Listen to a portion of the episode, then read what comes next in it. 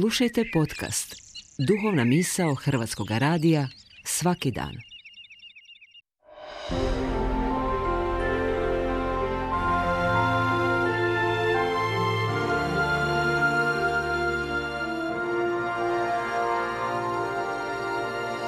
Duhovna misao. Urednica je Blaženka Jančić.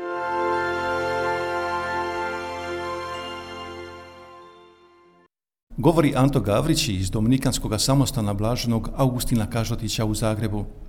Uz današnji dan državnosti naviru sjećanja na prve slobodne višestranačke parlamentarne izbore u Hrvatskoj, te na konstituiranje demokratski izabranoga višestranačkog Hrvatskog sabora 30. rujna 1990.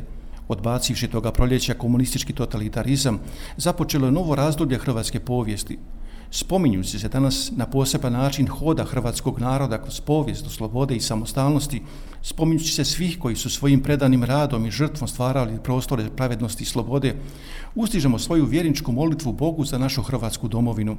Molitva je snaga koja povezuje, posebno u zajedništvu, jača jedinstvo, širi pogled na potrebe drugih i oraspoložuje za zauzeto djelovanje, to jest da budemo uvijek spremni, kako je u jednoj svojoj pjesmi iz ratnih 90. godina pjevao moj subrat Dominikanac sa svojim kršćanskim rok sastavom Glasnici Nade.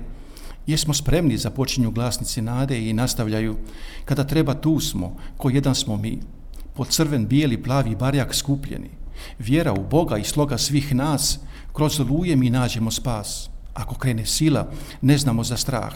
Dom svoj spremno branit ćemo, znaj. Prisjećajući se tih riječi od prije 30 godina, na današnji dan odjekuje s početka pjesme pitanje jesmo spremni.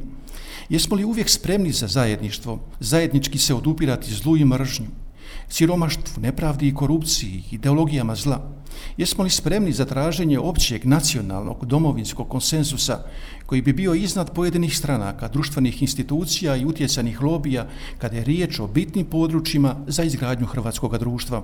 Ne možemo biti ravnodušni kada je riječ o domovini, ni kao kršćani, jer domoljublje nije tek puk i osjećaj u ljudskom srcu, nego istinska vrlina, poučavaju to i filozofi i teolozi.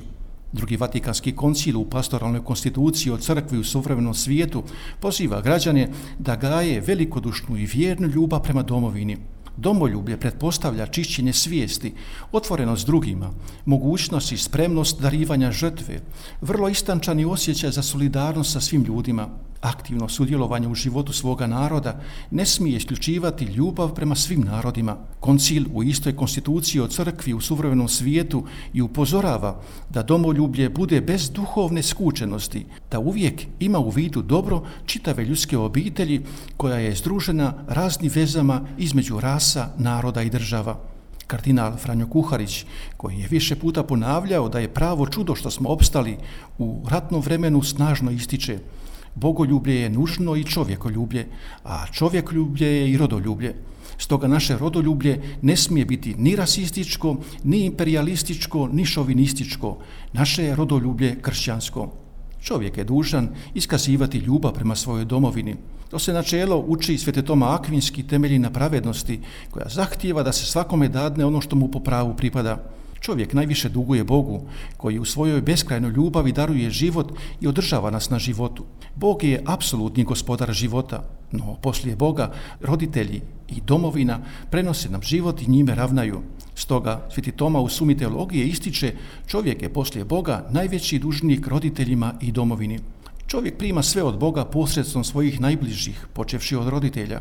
Čovjek najprije prima dar života i ono što je nužno za život – nije dostatan sam sebi. Prima od obitelji, društva, države, odgojnih i obrazovnih ustanova, od crkve i od svoje vjerske zajednice.